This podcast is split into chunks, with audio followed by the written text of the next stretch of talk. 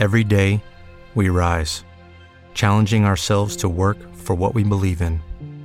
At U.S. Border Patrol, protecting our borders is more than a job, it's a calling. Agents answer the call, working together to keep our country and communities safe. If you're ready for a new mission, join U.S. Border Patrol and go beyond. Learn more at cbp.gov/careers. Ok, iniziamo col mettere il culo in salvo, almeno in parte, diciamo. Mi rifaccio alle fonti di Giovanni Villani, storico fiorentino nato nel 1280 e morto nel 1348. Giovanni scrisse la Nova Cronica, un pippone lungo 13 libri, ben 11 scritti da sé medesimo. Ovviamente all'interno ci troviamo la qualunque, dalla storia del suo comune alle triglie all'acqua pazza. All'interno di questo enorme resoconto ci troviamo anche delle testimonianze su un fatto che io vorrei raccontarvi oggi. Come sempre il sottoscritto non riesce mai a tener fede a quanto si era ripromesso quando ha ideato questo podcast. Le regole di ingaggio erano tanto semplici quanto sembrerebbe impossibili da seguire. 1. Parlare di personaggi illustri sconosciuti, mettiamola così. 2. Attenersi quanto più possibile a Wikipedia e basta, perché ci pesa il c***o. Ma di questo passo credo che tra qualche mese mi ritroverò a parlarvi di Dante, dopo aver requisito i documenti dell'archivio storico di Firenze, senza ovviamente capirci una sega. No, perché io oggi ho intenzione di parlarvi di un personaggio storico secondo me ben conosciuto, passato alla storia per uno sganascione preso a mano aperta da un cavaliere suo rivale. Parliamo di Benedetto Caetani, o Gaetani, boh, all'epoca nel 1200-1300 non erano molto legati alle regole della grafia dei cognomi. Benedetto Caetani, passato all'eternità come l'uomo che si prese un cartone nelle gengive ad Anagni. Eh sì, sto parlando proprio di lui, Papa Bonifacio, l'ottavo di questo nome. Sigla!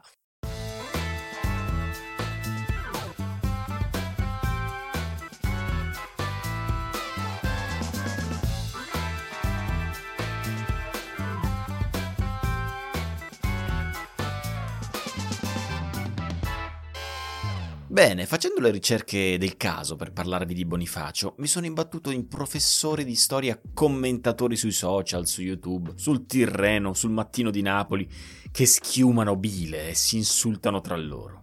Non è mai stato schiaffeggiato. Invece sì. No, e tua mamma fa i sofficini al forno.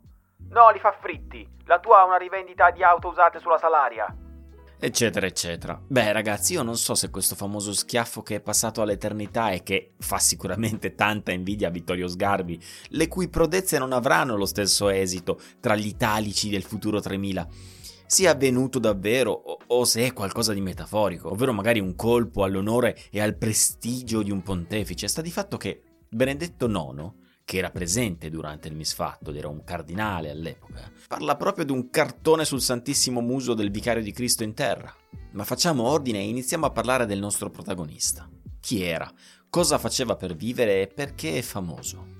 Papa Bonifacio fu molto altero e superbo con tutti i suoi avversari e molto temuto da tutti, Giovanni Villani. Benedetto inizia a fare la scalata verso i vertici ecclesiastici perché ha una sola cosa in mente, arrivare al soglio di Pietro. E siccome sua mamma è parente dell'allora pontefice e suo zio è vescovo, diciamo che era un po' più semplice rispetto a, che ne so, al figlio di un muratore. Nel 1281 viene nominato cardinale diacono e successivamente consigliere regio presso la corte degli Angiò. Martino IV dirà di lui, un uomo di profondo giudizio, affidabile, di grande lungimiranza, solerzia e circospezione, pieno di zelo per l'onore degli Angiò. Infatti è proprio Martino IV che lo raccomanda come notabile alla corte angioina. Ma anche lì il Caetani spacca i c***i ai passeri e acquisisce sempre più potere, più feudi, più soldi. Cambia anche il Papa, ma la canzone resta la stessa. Anche Niccolò IV lo tiene in grande considerazione. Ma come passa dall'essere un grande imprenditore, affarista, intrallazzatore, all'essere pontefice? Beh, anche lì la fortuna viene in suo soccorso. Si dà il caso che ad un certo punto sul soglio di Pietro arriva Celestino V, Un povero eremita che da quando ha indossato l'anello pescatorio ha iniziato ad assumere almeno 20 gocce di clonazepam ogni sera prima di dormire. Che pur di non vedere gente preferiva guardare Temptation Island e che aveva anche più di 70 anni, che per l'epoca credo dovessero essere tipo 240 anni dei giorni d'oggi. Insomma, Celestia hai sbagliato mestiere. Succede. Cioè, anch'io ho fatto un periodo al McDonald's da giovane e mi sono accorto subito che il mondo della gastronomia rapida non faceva per me. Il problema è che io mi sono licenziato. Anzi, per essere proprio onesti, mi sono dato alla macchia, tenendomi anche il badge e gli sfarzosi abiti con cui espletavo il mio ministero. Mi stanno ancora cercando, insomma. Per Celestino fu leggermente diverso. Non è che potevi andare al concistoro con la lettera di dimissioni e dire che ti avevano offerto più soldi da un'altra parte, non potevi licenziarti. Cioè, C'erano stati altri casi di pontefici che avevano abdicato, ma non abbastanza da farci una legge, non abbastanza da creare dei precedenti, per intenderci. Allora a Celestino viene la magnifica idea di chiedere consiglio a quel vecchio volpone del Caetani. Il Caetani, che era anche un consumato giurista, spiega a Celestino come abdicare legalmente. Allora il Papa si fa convincere e lascia il soglio di Pietro. Che cosa succede secondo voi? Beh, un nuovo conclave, certo. E chi viene eletto secondo voi? Ma ovviamente quel vecchio volpone del Caetani, che da ora in poi chiameremo Bonifacio. Vi ricordate cosa ha fatto Bergoglio a Ratzinger una volta che quest'ultimo aveva abdicato? Niente, corretto. Ma all'epoca di Celestino era un'epoca feroce. I regnanti non si fidavano ma manco dei parenti, figuratevi se Bonifacio poteva pensare di lasciare in libertà un papa emerito che in linea puramente teorica, avrebbe potuto essere nominato antipapa dai vescovi legati a Filippo il Bello di Francia. È in aperto e continuo conflitto con il Papa, e su questo ci arriveremo dopo. Vabbè, alla fine Bonifacio prende Celestino, lo chiude in gabbia e lo lascia morire di stenti. Perché? Perché so strunzo. Appena eletto Papa, fa del nepotismo sfrenato la sua ragione di vita. Parenti e amici si ritrovano a diventare conti, vescovi, cardinali, senza manco essere stati ordinati chierici. Cioè diventano signori di feudi. E lui, il buon vecchio Bonifacio, diventa sempre più ricco, sempre più potente. Continua a tessere grandi alleanze e a scamazzare nemici come fossero scarrafoni. Inizia anche la sua scalata immobiliare e si accaparra tutti i migliori lotti in giro per lo Stato Pontificio. Però c'è una terra, una, che gli piace molto di più di tutte le altre, quella terra, è a sud di Roma. Storica roccaforte di una delle famiglie più potenti, i Colonna. Ma al Papa non gliene frega un cazzo e se la piglia, tutta. Inizia a comprare lotti con la stessa ingordigia di quando io vado allo Eat. Tutte intorno ai Colonna. Ora, bisogna anche dire che il Papa era proprio incazzato con i Colonna, perché erano sempre stati critici circa la sua elezione al soglio non, non vedevano l'ora che morisse eh, per eleggere un nuovo papa. Questa inimicizia, inizialmente, è stata solo subita dai Colonna, abituati alle maglie del potere romano, che cambiava, cambiava venti a ogni morte di papa, questo è il caso di dirlo. Ma quando il papa ha iniziato ad essere sempre più pressante, a volere sempre di più, ad essere sempre più autoritario, accentratore, i malcontenti della curia romana iniziarono a diventare sempre più presagi di guerra, un gruppo di scontenti, chiamiamoli così, capeggiati dai cardinali Jacopo e Pietro Colonna, insieme ad alcuni celestini e spirituali francescani, stilarono un manifesto di lunghezza, ovvero un pippone vergato a mano e provvisto di sigillo notarile, che di fatto dichiarava il Papa illegittimo a causa dell'illegale abdicazione di Celestino. Bonifacio la prese benissimo e scrisse due sue bolle pontificie, una più avvelenata dell'altra. In pratica, il succo che scomunicò i due cardinali, li dichiarò fuori dalle grazie di Dio e dalla Chiesa e confiscò tutti i loro beni. Quello che secondo me vorrebbe fare Francesco a Monsignor Georg o a Viganò. Avete presente quando alzate un sasso e gli scarafaggi vedono la luce e scappano scomposti in tutte le direzioni? Bene, quello è quello che avvenne ai Colonna, che ripiegarono nei loro feudi, si barricarono, sprangarono le porte e guardavano lo spioncino ogni due secondi. Dopo qualche mese, i due ex cardinali decisero che forse sarebbe stato meglio chiedere il perdono e cercare di salvare il salvabile. Si vestirono come umili penitenti e incontrarono il Papa, a Rieti. Chiesero il perdono e lo riconobbero come l'unico e solo vicario di Cristo, re di tutti i sovrani, successore di Pietro, eccetera, eccetera. Blah blah blah Il Papa li guardò con benevolenza, li perdonò e li abbracciò e vissero tutti felici e contenti. Ma manco per il cazzo. Li perdonò, sì, ma perché è ovvio, cioè... Mm, pubblicamente che cosa doveva fare? Avete mai visto un papa che non perdona? Cioè, lo deve fare da policy aziendale. Però Bonifacio era un tipo che dire, boh, rancoroso è poco. Allora intanto distrusse i sigilli dei due cardinali e poi li confinò in soggiorno obbligato a Tivoli. La tregua durò come un barattolo di Nutella a casa mia perché decise di requisire il palazzo dell'ex cardinale Giacomo Colonna e farlo diventare suo. Questo venne visto dalla dinastia romana come un segno di ostilità. Sintomo che boh, il perdono forse non era magari proprio sincero. Eh, non fu tutto, perché per perdonare i Colonna, il misericordioso pontefice volle esigere anche la città di Palestrina come suo feudo. E Palestrina fu sempre una roccaforte dei Colonna, ma la dinastia non ebbe alcuna scelta che accettare le volontà papali. Allora Bonifacio che fece? La fece radere completamente al suolo, sparse sale sui campi affinché non ci crescesse più vita. Che bravo papa, un santo. Allora i colonna si guardarono e decisero per l'ennesima volta di darsi alla macchia. I due cardinali decisero di ripararsi in Francia, da Filippo il Bello, il Bellissimo, il Sexy, e tutti gli altri colonna nei vari feudi. Bene, e vissero tutti felici e contenti tranne i colonna? No, perché c'è un attore di cui non abbiamo ancora parlato, ovvero ho accennato qualcosa, ma ha avuto veramente un ruolo di rilievo nella vicenda. Parliamo di Filippo il Bello di Francia, il re. E qui il Papa pestò la prima merda, la prima della sua lunga carriera, perché praticamente le casse di Filippo versavano in una situazione simile al mio conto in banca, ma i motivi della penuria erano principalmente le continue schermaglie con gli inglesi i miei motivi si chiamano Just It e Globo. Allora cosa viene in mente a Bonifacio, l'ottavo di questo nome? Tutti i chierici d'Europa devono pagare le tasse al Papa e non ai rispettivi sovrani. Pena la scomunica per il sovrano che riceve denaro e per il vescovo che lo versa. Edoardo d'Inghilterra abbozzò. Adolfo di Germania, no, non è quell'Adolfo, abbozzò perché voleva essere incoronato imperatore e quindi serviva il Papa per tale atto. Il francese invece la prese sul personale, come tutti i francesi, e emanò una legge che di fatto impediva a chiunque, chierico o secolare, di esportare denaro all'estero. Quindi di fatto i vescovi pagavano le tasse al Papa, ma i soldi non arrivavano a Roma.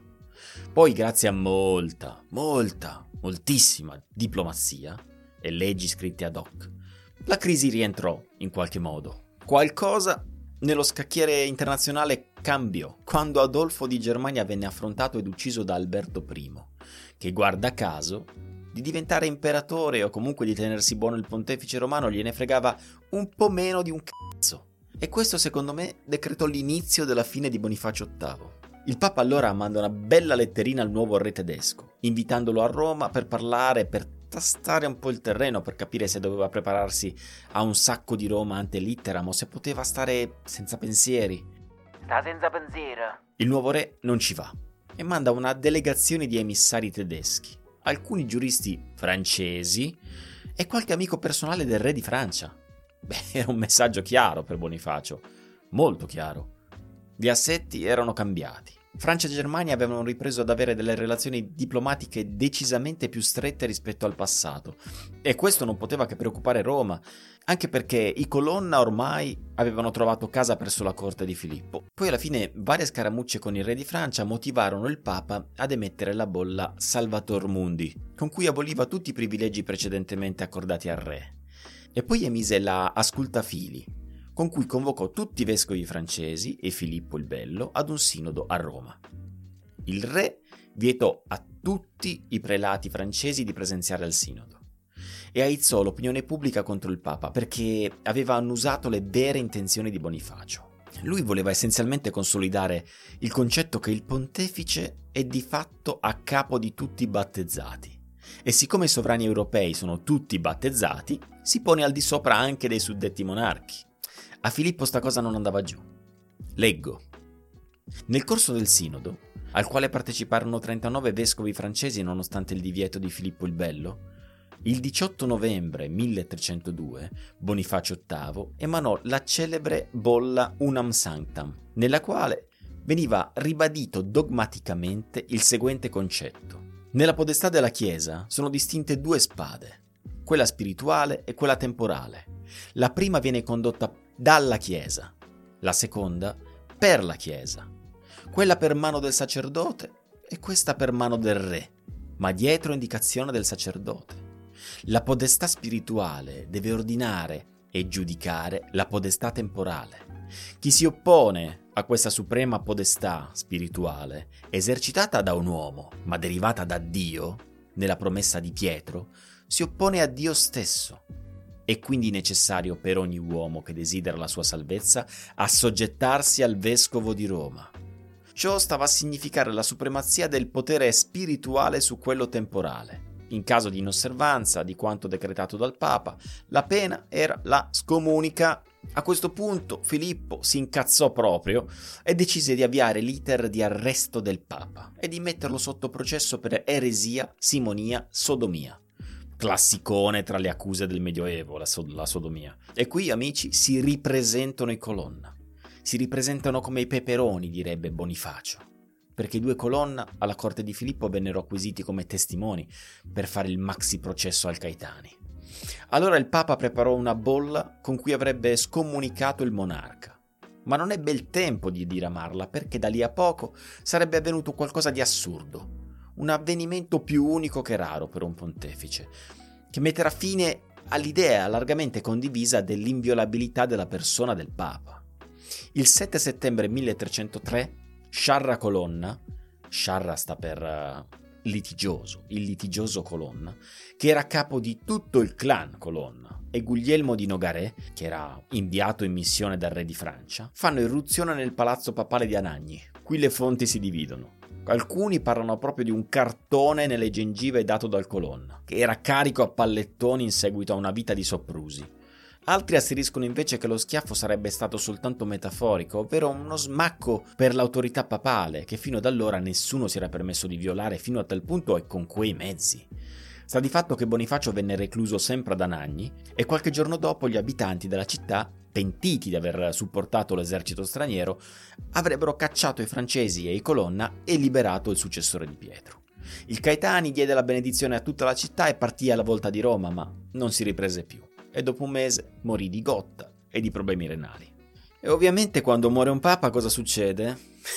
un conclave, è giusto. E indovinate di che nazionalità era il papa successivo al Caetani? Francese, giusto. Come avete fatto a indovinare? Tutto questo effetto domino aveva comportato l'elezione al soglio di un francese, Clemente V, che poi spostò completamente la curia romana ad Avignone dando vita al periodo ricordato come la cattività avignonese. Quindi quello schiaffo, fisico o metaforico che fosse, fu il momento che sancì l'inizio della fine del papato di Roma e l'annessione con il regno di Francia, che di fatto diventava socio di maggioranza anche del potere spirituale europeo, oltre che una delle maggiori potenze militari e civili del continente, Clemente V passò alla storia anche come il pontefice che, come richiesto dal re, otterrà la soppressione dell'ordine templare, i cui ingentissimi beni finirono nelle casse regie. Cioè praticamente il re francese era sempre alla ricerca di soldi, come i tossici alla stazione di Bologna. Ora, molti anticlericali, atei, agnostici, nostri contemporanei, saranno felici di questa cattività avignonese, anzi avrebbero auspicato che questa condizione fosse perdurata nel tempo. Io tuttavia, da 100% laico, sono titubante, dubbioso.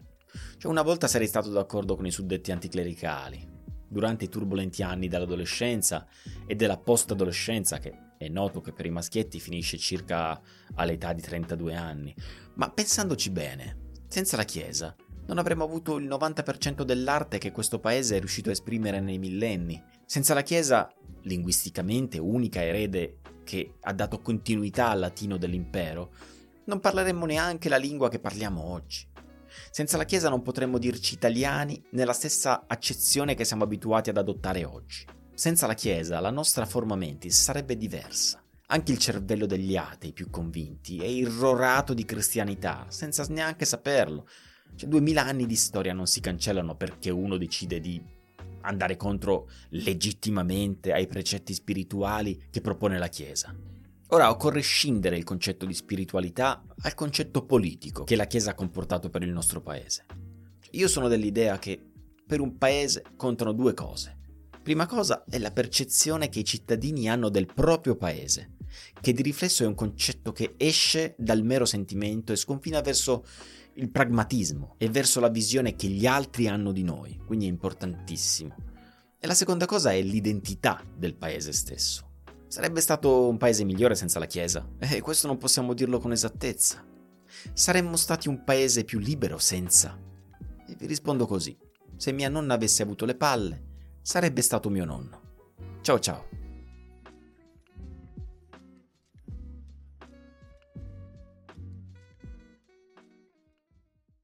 Hey guys, it is Ryan. I'm not sure if you know this about me, but I'm a bit of a fun fanatic when I can. I like to work, but I like fun too. It's a thing. And now the truth is out there. I can tell you about my favorite place to have fun Chumba Casino. They have hundreds of social casino style games to choose from, with new games released each week. You can play for free anytime, anywhere and each day brings a new chance to collect daily bonuses. So join me in the fun. Sign up now at ChumbaCasino.com. No purchase necessary. VGW. Void were prohibited by law. See terms and conditions. 18 plus.